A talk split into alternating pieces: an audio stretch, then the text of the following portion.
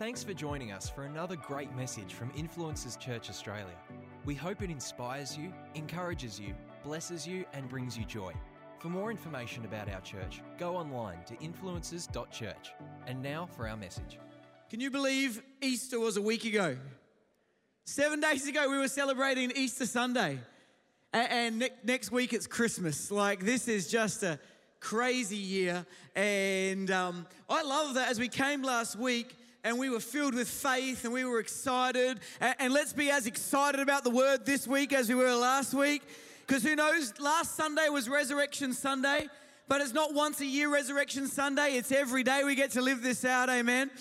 But Easter is a celebration not just that God gave us a gift, not just that we know Jesus, but what God wants us to know to fully understand Christianity. To fully understand salvation, you have to know the message of Easter and the message of Jesus is one of freedom. Everyone say freedom. This is all about freedom. God didn't just come to heal you, but gave you freedom from sickness, to be free from sin, free from captivity, free from shame. The story of Easter is not just Jesus going into a cave, it's a message of Him coming out of a cave. And I want to tell you today, I know God is wanting me to help call some people out of their caves today. Are you ready to get out of your cave? Come on, are you ready to get out of your cave today? The message of Easter is not just thank Jesus that He came out of a cave, it's that you can have freedom from your cave as well. See, from the very beginning, when Jesus began to preach, as he goes and opens the word for the first time publicly, why does he have to, in that moment, go to the book of Isaiah, the scroll of Isaiah? Well, Luke shows us that Jesus' message wasn't just to announce himself, but his mission. It says, The Spirit of the Lord is on me. The Spirit of the Lord is upon me. Everyone say, The Spirit of the Lord. Let's just keep it up for a moment. Can I just say to you, tonight, I, I love that you're here. Ann and I get, we all live busy lives. But tonight, we're just going to make room for the power of the Holy Spirit to flow. We're just going to go in and say, just God, rain on me. Let your presence come on me. Let your spirit fill me up afresh. Uh, can I say, we do a five o'clock service for this reason. We know you're busy. We know there's very important Netflix shows to watch and MasterChef and all that. We know your, your kids don't have school tomorrow. Uh, um, but can I just say, i these next two weeks, if you don't normally come at night, can I ask you as a church, come and just get filled up with the Holy Ghost afresh. When the Bible says you are to be filled, that word filled there in Acts 1 is not just filled, it's the word for ongoingly and repeatedly filled up. Filled up. Why? Because we pour out, we leak, and we weren't just meant to get a touch when Rodney came through 30 years ago or Benny came through 40 years ago, but the same Holy Spirit that rose Jesus from the grave is the same Holy Spirit that flows and moves today in power. How and you, as Pastor Tony brings the word and the worship team make room, you come hungry, you come empty, just saying, Fill me up, God. I promise you, the Holy Spirit will touch you, anoint you, and fill you with power. I don't want to just have a church that goes through the motions, does robotic services. I want a fresh move of the Holy Spirit. I want miracles, signs, and wonders. I want Him to come and disrupt our norm and do something supernatural. Come on, are you hungry for more of God, church? It doesn't come from hoping or knowing or believing. It comes from positioning and saying, God in my life too. So five o'clock, we'll be done by 6.30. That's the plan. Unless the Holy Spirit does it, then blame him, not me. But just come and let yourself soak tonight. Amen? So where were we? Christmas next week. The Spirit of the Lord is upon me because he has anointed me to proclaim the good news to the poor. What was the good news? It was, he has sent me to proclaim freedom. Everyone say freedom. Freedom for the prisoners and recovery of sight for the blind, to set the oppressed free. Everyone say free. To proclaim the year of the Lord's favor. Jesus didn't come just to rescue you, Jesus came to set you free. God's plan, too many Christians know salvation, but they don't live in freedom. Too many people know salvation, but they don't know freedom. Too many people get saved and then get stuck in religious activities, but don't know what it is to live in freedom. Today, I believe God's going to help some people get set free. Are you good? Goes in John chapter 8 if you abide in the word, and if you are truly my disciples, you would know the truth, and the truth will set you free. He goes on and says, Truly, truly. It's like when you're talking to your kids, you're like, No, no, you're not getting this. Seriously, seriously. Hey, hey, listen, listen. Jesus is saying to you and me, Truly, truly. I say to you, anyone who practices sin is a slave to sin. Have an honest moment, a very non judgmental moment? Who sins here? Just lift your. Woo! I'm not alone. That's good, except for you. Well done. Okay, but the rest of us, we sin. So he, that, he's saying we're slaves to sin. The slave does not remain in the house forever, the son remains forever. So if the son sets you free, you are free indeed. Why do we need to know truth? Why are we free indeed? Because the Bible says we're slaves to sin. And while so many people think if I just have what everyone else has, if I live like everyone else, young person, your temptation is to think if I can just experience what everyone else experiences, then I'll have freedom. It's the great lie of the enemy. The truth is, when we want what everyone else has, it actually puts us in captivity, not freedom. It makes us stuck. It makes us unable to live the free life God has. It's the great trick of the enemy. He thinks what the world has as freedom actually makes you free, it actually puts you in prison. It actually limits you and restricts you. He puts us in isolation. The enemy's great plan is to push, if you get saved, to push you back into your cave so that you may live saved but not free. And you only have a partial part of what God has for your life. Last year, my wife and I took our boys to Queensland for a holiday. And uh, after a big year, we thought just five days away would be really nice. And the moment we landed in Queensland, there was the Pizzagate thing that was going on in South Australia. And we were locked in a home for five days. It was not our home. It had no Wi Fi. It had no television. It had no coffee except for Nescafe Blend 43, whatever it is that people have in hell. And if you, if you like it, if you like it, it's come tonight and we'll pray for you.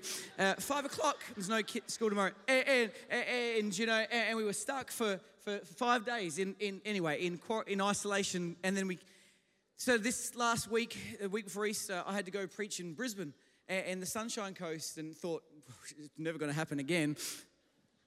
And I get there and I preach on Friday and Saturday and Sunday. And then Shans flies up and doesn't go to Brisbane, goes to meet me in the Sunshine Coast because I'm there. And why not have a day together? And as we wake up the morning, we wake up to the news alert that there was a community transfer in Brisbane. And now Shans and I, again in Queensland, have to go into two days isolation. Would you believe it? Then we come home and the government said, well, were you in Brisbane? No. Well, you're fine. The point to meet government, the people that were helping us, wonderful people, they were. And said to me, Were you in Brisbane? Yeah, I was in Brisbane for a day. Well, you're in 14 days isolation. They then said if you could just go home in different cars, stay in different parts of the house, not connect or talk to anyone, that would be okay. So I said, Where do I get my bags from? And they're like, Oh, where everyone else gets their bag from. I'm like, Doesn't matter, does it? It's okay. And, and I'll tell you, Pastor Jane, when Pastor Jane had to do 14 days quarantine to come to Australia, she went to the mountaintop and spent time with Jesus. She's a better person than me. I, I just like I couldn't I didn't know how to handle it. I just didn't know how to be myself. I've never made more phone calls, done more Zoom meetings. I did more jobs around the house. Shans loved it. Girls, if your husband doesn't help around the house, send them to Brisbane. and they'll come home and there's nothing to do except stuff. I struggled. I found it hard. Now people want to know my travel itinerary. So if I go north, they go south. So I go to Perth, they go to Melbourne. It's very hurtful. You know, we're not meant to live in isolation. You're not meant to live alone. You're meant to live in freedom. We were made to live in freedom, but I gotta tell you, too many Christians think they know freedom because they know Jesus, but they don't live in freedom. There's some good signs of freedom. Let me give you some of them. If you're free, if you're truly free in Jesus, you have a joy unspeakable. I you, too many Christians know God but don't live in joy. And grumpy Christians give God a bad witness. Hey, we are called to live in joy. And joy is not that everything's good in life, it's that whatever's going on, I've got the one who is good. And therefore, I have joy. A joy that's so. Uh, ha, how do you describe this joy? Well, it's a joy unspeakable. I can't even explain it. I can't even teach you how to have it. But can I you, when you may know Jesus, but you don't have joy, a sadness follows you. You don't understand it, but you've been living sad. You want the joy other people have, and in fact, sometimes that leads us to judge the joy that other people have or, or, or, or, think it's not real, the joy that other people have. But tell you, you may know Jesus, but if you have a sadness that has followed you for too long, we don't know freedom. Do you know what joy looks like? Joy looks like free worship. Joy doesn't look like singing songs on a Sunday. Joy looks like freedom in worship. Uh, uh, again, we can go through the motions, but that doesn't mean we've got freedom. See, the opposite to having freedom in worship is dry. Sometimes we just feel dry. And it's a sign, not that you're a bad person, but that you're a person. Because we will all have these moments. And what we've got to do is not just get our worship back, we've got to get freedom back. And that will lead us to have free worship. How do you know you're truly free? Is that you, wor- you worship at home. You worship in the morning, you worship at night. And when you come into church, you can't help but have a freedom on the inside of you that it's shown on the outside of you because I'm free in Jesus. How do you know you have freedom? Because you laugh. Uh, God created us to laugh. You know what's one of the most beautiful things about a child that doesn't know captivity or bondage or limitation is that kids know how to laugh. I say, we've got to get our laugh back. Because if we don't have that, too, well, some of us, we're so serious. And life is serious, but if there's God is good and He fills us with joy and we've got peace and hope and healing, we have the ability to laugh. None of this is to condemn you today, it's to try and help you. Maybe some of us have not lived as free as God has for us to live. Do you know what freedom looks like? It looks like generosity. Do you know if you can have not you can not have a lot of money but still have a generous spirit because you're so free in your finances? But I know some people that have a lot of money but don't live a generous life because that money has them and they're not actually free, they're held captive by it. Some people are not generous with their time or their encouragement. And the truth is, we're looking for someone to encourage me, but I'm stuck in my cave, not being able to see my way out of here is to encourage and give time to others. See, freedom means I can be free with my encouragement, I can be free with my time, I can be free with my finances. I, I, but sometimes when we live tight, when there's no room, when there's no space, we're not actually living free. We're saved, but not living free. Are you doing okay this morning? What does free look like? What freedom looks like? Yes. When you're free, you're able to say yes. You're able to say yes to things you don't even know how they're going to work out. You're able to say yes to places where you're stepping out in faith. But you know what? When you're not free, is when you're so full that there's no room to say yes or hurt so much that you can't say yes or worried that you can't say yes. Life is full, but the moment life is so full that you're no longer able to live with your yes, you no longer live free. See, what happens is we get conditioned to captivity. We've all heard about it, but you know, the, the elephant that at a young age gets a chain around their neck, their neck, their leg, and over time, as the elephant grows, it grows larger and stronger than the chain that is holding it captive, but there's a mindset in that elephant that keeps it restricted by the smallness of the chain, even though the elephant is so much bigger than what holds it captive. And too many Christians, while set free from Jesus, still live with an old mindset, an old way of thinking that holds us limited and captive. And we actually end up being conditioned to captivity by our old mindsets that keep us limited. See, Galatians 5, verse 1 says, For freedom, get this, everyone say, For freedom, Christ has set us free. Now, it feels like it's repeated itself. No, it hasn't. Why did Christ set you free? For freedom. He didn't just set you free to be better, He didn't just set you free to rescue you, He freed you for freedom.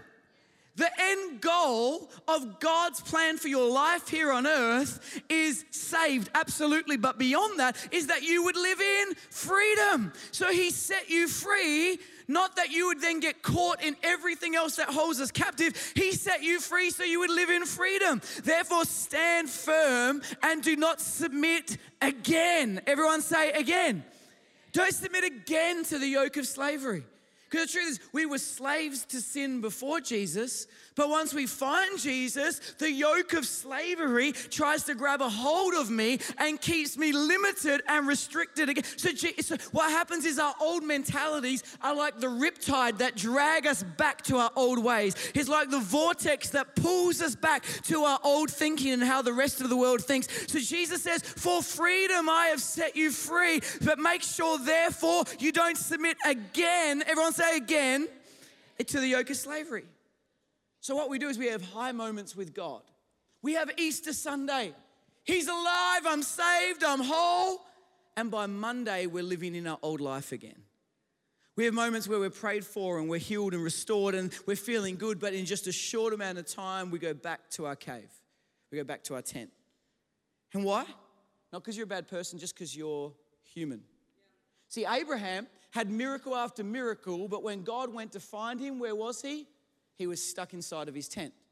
And Elijah had called down fire from heaven and, and, and destroyed the prophets of Baal, and God used him amazing. And he stood on the edge of the mountain and he saw the cloud the size of a man's hand. And he prophesied that the drought was over and there would be rain. And he ran back faster than the kids, king's chariots. He was an incredible man of God, winning in life. And one word from a defeated enemy, and he runs back into his cave. Samson was a man used by God in so many ways. And there is one point where to destroy his enemy, Samson captures 300 foxes. Get this, he captures 300 foxes. Who can catch 300 foxes and puts them somehow in captivity and ties torches into their tails so that they would run into their enemy's fields and burn all the crops up and destroy them? I mean, how does God use a man to catch 300 foxes? I literally have only ever caught 36 at one time. And 300 of these God uses, and he has this massive victory and then freaks out and runs into a cave. Jesus rises again. Peter sees this, but even though he's seen the resurrected Christ, he goes back to his boat. The truth is, is that while we live knowing God, we still have life which is tough. See, Abraham, even though he was winning, was bar- him and his wife were barren. And barrenness pushes you, a season without pushes you back into your tent. And Elijah, and I, and I mean this, I want to touch on this today. Elijah had, was struggling with mental pressures, pressures of the mind, anxiety, worry, fear. And even though he was winning, those things are real and it pushes him back into his cave. And Samson, was Samson's own failings. While everyone else saw Samson's strength, all Samson saw was his own weakness, and it pushed him back into his cave. And Peter, even though he saw Jesus and knew Jesus, saved by Jesus, Peter's disappointment in himself pushes him back to his past. See, you can know Jesus and you can know the faithfulness of God and still live without joy and still live without worship and still live without laughter and still live without that yes spirit and still live without generosity. And God's plan is not that you would just know Him, but that you would live free. I mean, why does Elijah run? Let's go to Elijah for a moment. Elijah has all these incredible victories in God. Elijah is the prophet. Elijah is the one everyone aspires to. Elijah is God's man. But why does Elijah run back into a cave? Anxious, depressive, struggling, suicidal because it's real. Well, the truth is, Elijah was emotionally, mentally, and spiritually exhausted. Was he a bad leader for that? No, that's life. That happens. Elisha was emotionally, mentally, spiritually exhausted. He'd been pouring out. The next thing I notice about Elijah is Elijah was alone. Can I tell you, when you are alone, the enemy comes for you, and the enemy tries to push you back to a safe place because you'll focus on your isolation. Elijah was not only exhausted, Elijah was alone. Elijah, because he was alone, began to feel pretty sorry for himself. He saw his situation, he saw his loneliness, he saw that he was not appreciated, and Elijah starts to feel sorry for himself. Elijah was discouraged. Well, how do I know he was discouraged? Well, firstly, no one encouraged, and the only person that spoke to him was a defeated woman that told him that I was going to kill you by the end of the day. So he was therefore discouraged, and it caused him to run. And Elijah finally, because Elijah was exhausted and Elijah was alone and Elijah felt sorry for himself and Elijah was discouraged, Elijah began to listen to his feelings. He began to think they were real. And I don't know about you, but I can relate to some of those things.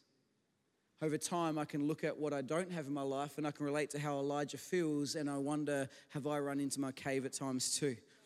And the reality is, he was winning when all this was happen, happening. Him and God were good when all this was happening, but the reality is, even though we're good with God, we can run to places that are not healthy. See, Easter is over, and we run back to our hidden places. Easter, we're cheering and we're celebrating. If I can, Easter, we probably get across our church another thousand people that come and worship God, but by the next week, we're back into our cave and doing normal life. You see, maybe we don't run into a physical cave, but we run to an emotional cave.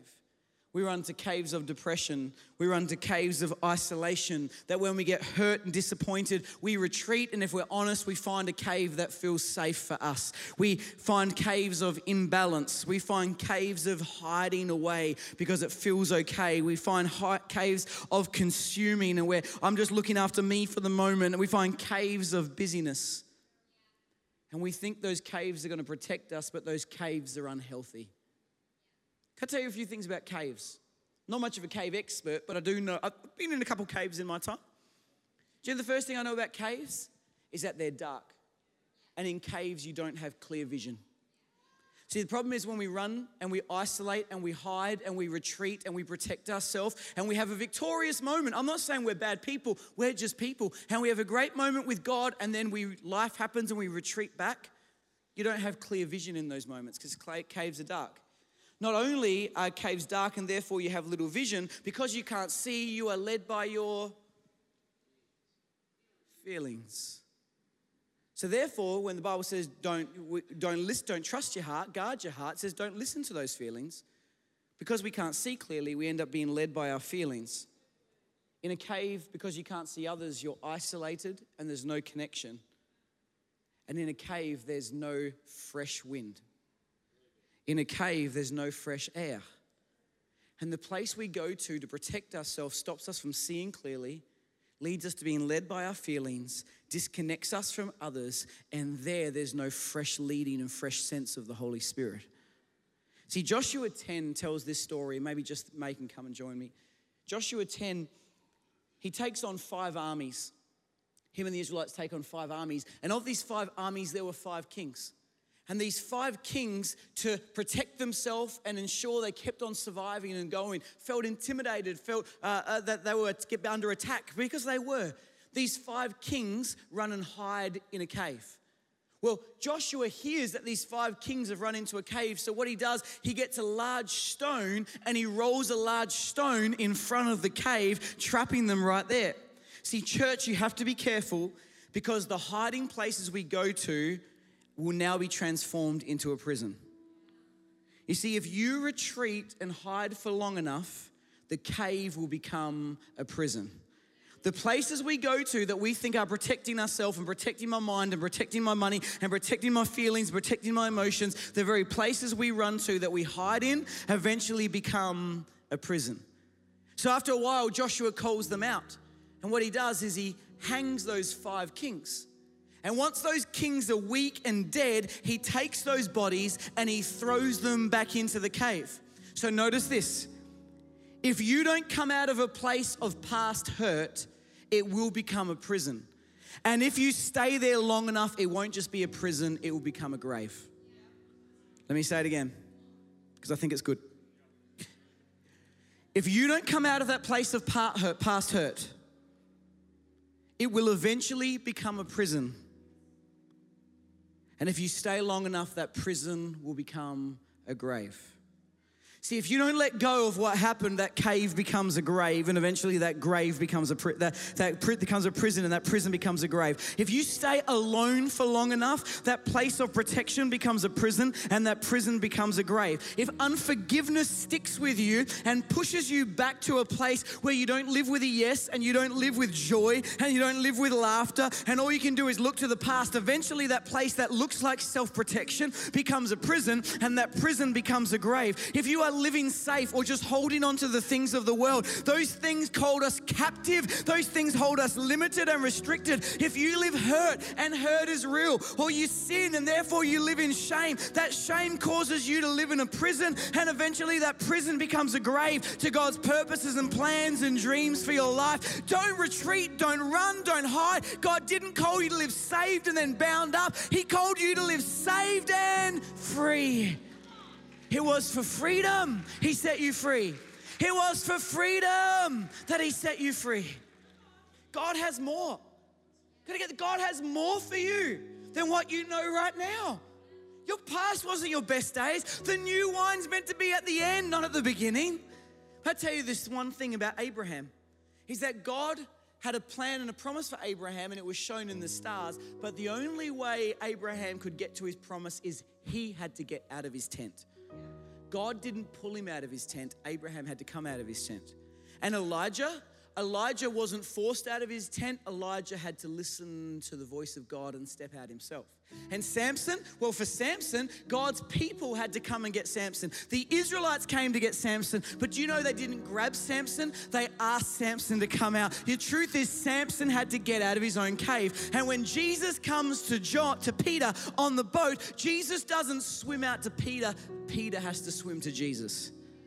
Some of us have been in caves and places of safety and security for so long, and we're waiting for someone to pull me out. We're waiting for the church to get me out. We're waiting for a prophet or another person to come and get me out. I want to tell you, God's people, God's voice, God's love is calling you out, but you have to step out yourself.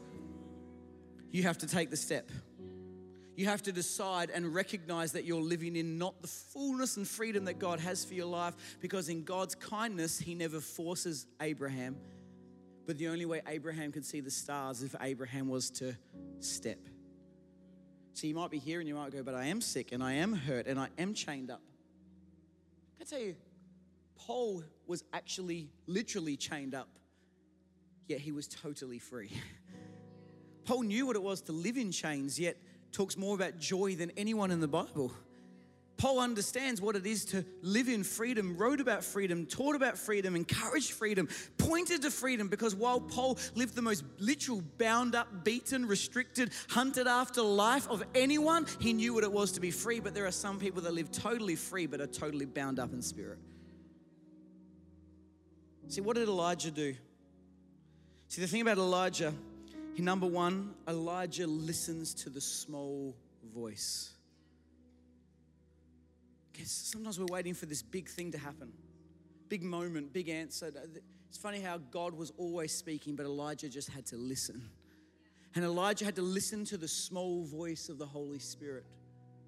There was so much noise going on so much volume going on, so much gear going on. He wasn't in the, it wasn't in the thunder and it wasn't in the fire and it wasn't in the wind. And sometimes there's so much noise going on in our life of disappointment and the past and history and frustration. All we can hear is the noise, and all we're doing is retreating further and further back. But, but Elijah tuned his ear to the still, quiet voice of the Holy Spirit. And it's there, what did Elijah do? Elijah changed his position. Because while he was in the cave and God could go get him, Elijah had to choose to step into the freedom that was given to him. Church, he can only heal what you reveal. It's only when you present yourself with all my wounds and my scars and my hurts, God can really begin the healing work in you. Praise is not found where I am. Praise is about who I am in Him and where I position myself and where I position my lips and where I position my faith, not based on my experiences or feelings about what God says to me. See, God can only show you your next when you position yourself for your next. This is why you need the Word of God. The Word of God is a lamp to my feet. When do you need a lamp? You need a lamp when you're in a dark cave. Because if I'm in light, if I'm okay, I've got the word, but it's the, the lamp of God, the word of God is most effective when I am in a dark cave and a lamp to my feet, step by step. He's calling me out to freedom. I shall know the truth, and the truth shall set me free. He came to set me on the child of God. I'm healed, I'm whole. I don't feel it, but I'm not listening to my feelings. I'm not listening to my disencouragement. I'm not listening to my weariness. I'm not listening to my exhaustion. I'm getting the word of God, and I'm getting people around me, and I'm taking a step, and I'm going to position myself where God can speak into my life. I don't put up just yet, but what, what does God say to him at that point? When, I, when he listens to the voice and he repositions himself, does God go, Elijah, you should know better? Does he say, Elijah, come on, fix the mind? Elijah, you man of little faith. No, he knows Elijah's human. Do you know what God and all of his grace says? We'll put it up says when Elijah heard it, he heard. He pulled his cloak over his face and he went out. He positioned and stood at the mouth of the cave. Then a voice said to him, What are you doing here, Elijah? He loves you so much and he understands all the frustrations and restrictions and life and difficulty that comes. And he hasn't come to say you've got it wrong, he's just come to pull you out of your cave. He's come to set you free. And in His graciousness and His kindness, you know, This is the word he says to you today. What are you doing here, Elijah? Why are you living in your tent, Elijah? Why are you living in the dark, Elijah? Why are you restricted and sad and limited? And why are you living with a no, Elijah? Where's your joy, Elijah? Okay, why are you living here, Elijah? It's time to come out again. What are you doing here? What I love about Elijah, the very next thing he does, he gets around others. He finds his Elisha. Because if you're going to walk into restoration, you can't do it alone. See, in John 11, there is another grave there is another cave and there is another stone. And inside of this cave with a stone rolled in front of it was a man named Lazarus. And Lazarus was bound up. Uh, and this he was by, by his death's clothes, his hands and his bodies were bound. Because this is a picture of now the new Joshua. There was the old Joshua that had the old kings bound up, but now there is a new one bound up. But this time there is a different Joshua. And this Joshua doesn't come and leave him in there, but this Joshua comes and he says, Move away the stone, even though everyone says he's too far far gone, even though everyone said his situation stinketh, even though he knows what it is to die on the inside and die on the outside. There is a new Joshua that says, Lazarus, what are you doing in here? I've got more for your life. You think this is the end of your story? You think I can't rise dead things? You think this is how it ends? You think just because I didn't turn up when you thought I should turn up that this is the end of it? Lazarus, what are you doing here? It's the same God with the same message. So he speaks with authority Lazarus, come out. And I just feel God saying to some people here today that know the love of God but have retreated and gone back into their tent and gone back into their boat and gone back into the cave and he's saying, Come out, roll the stone away, take the death clothes off. You're not about to die. The enemy has put you here, but he will not restrict you longer. You will not be intimidated longer. You are not stuck here any longer. It's time, come on, stand to your feet. It's time to trust again, and it's time to lead again. It's time to worship again. It's time to run again. It's time to be free again. The one who the Son sets free is free indeed. He set you free. Why? So that you could know freedom. We know salvation, but what if there's more? What if that is just the beginning of a life to the full that we're wondering, how do I access it? Or how do I get lucky enough to experience it? You have it in Jesus. It's just time to stop living in the limitation and restriction that the world pulls us into. He's saying, Come out. He is the resurrection and the life. Which is why at Easter Sunday, when Jesus walked out of that cave, an angel said to Mary, who went looking back in another cave, and Mary, who easily could have gone into the cave of disappointment and into the cave of depression and to the cave of frustration. But there is an angel that says, Why are you looking for the living amongst the dead? He is not here, but he is risen. And from that point onwards, because Jesus got out of that cave, you can get out of your cave. Stop looking for life where there are dead things. Stop looking for living amongst the past hurts and the past frustrations and the past disappointments. He caused you to rise. He caused you to come out, to move away the stone, to take off the death clothes, to come out of that grave. He's saying to you, What are you doing here? What are you doing back there? I've called you to laugh. I've called you to sing. I've called you to rejoice. I've called you to be whole. It's time to come out. And because of an empty cave, we remembered last Sunday, there is still an empty empty cave, you can remember this Sunday, which means come on, Lazarus, come out. Church, come out. What are you doing here? He's got life. He's got it to the full. He's your healer. He's your provider. He's your savior. He's your victorious banner. You just got to grab a hold of it. The world is saying if you go back there, you'll know freedom. But there is a greater freedom that is found that came to set the captives free. Don't look for the living amongst the dead, but there is a living God that's calling you to more, to more, to more. Hello, thank you so much for watching this video today. I pray this sermon has blessed you, encouraged you, and inspired you. You know, we may never have met, I may not know you, but God knows you. And I want to tell you today, God loves you. That even before you knew about Him, He loved you. And He has a plan and a purpose for your life. You know, so many of us do life on our own, trying to lead our life in a way that finds answers and finds the peace and finds the joy we're looking for, but we come up short. But God knew that you needed rescuing, that you needed saving, that you needed His love. So He sent His Son Jesus to come and pay the price for our mistakes. He lived a perfect life, but knowing we couldn't, He said, I will take their place. So He died and rose again so that His death could pay the penalty for my mistakes and my past, and His life could make a way so that I could have life. I believe that when you believe in what Jesus did, and when you invite Him to be Lord of your life, you can experience forgiveness, peace, hope, joy, purpose, and life like you've never known before. It's not about what we've done or who we're not, it's about that we have a God who's good, who can turn things for good, and loves you. He's a father, he's a friend, and you can invite him into your life today by simply saying this prayer after me. I'm going to say this prayer, and wherever you are, wherever you're watching around the world, pray this prayer with me. Maybe you once knew God and you walked away. You know what? Maybe He's getting your attention today to say, Come back into relationship with me. Maybe you've known religion, but never a real, genuine relationship with God. Why don't you say this prayer too? And I believe this can be the beginning of a great new day. Let's pray. Dear God, thank you for loving me and giving your life for me. I pray you forgive me for my past and you walk with me into my tomorrow. Let me know your grace, your forgiveness, your peace, your purpose, your joy, and your hope into my life. I ask you to lead me and guide me from this day forward. Be Lord of who I am. In Jesus' name, amen.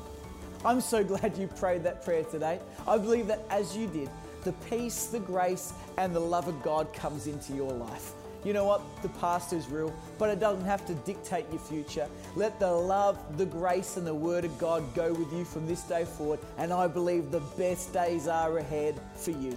If you prayed this prayer or you want to know more, maybe you're on the journey, why don't you flick us an email so we can send you some material about following Jesus? We can maybe connect you with a local church near you that you can do life with, get good people around you, and we would love to pray with you. I'm so glad you prayed that prayer. I'm so glad you're on the journey of following Jesus. I'm so glad you listened today. God bless.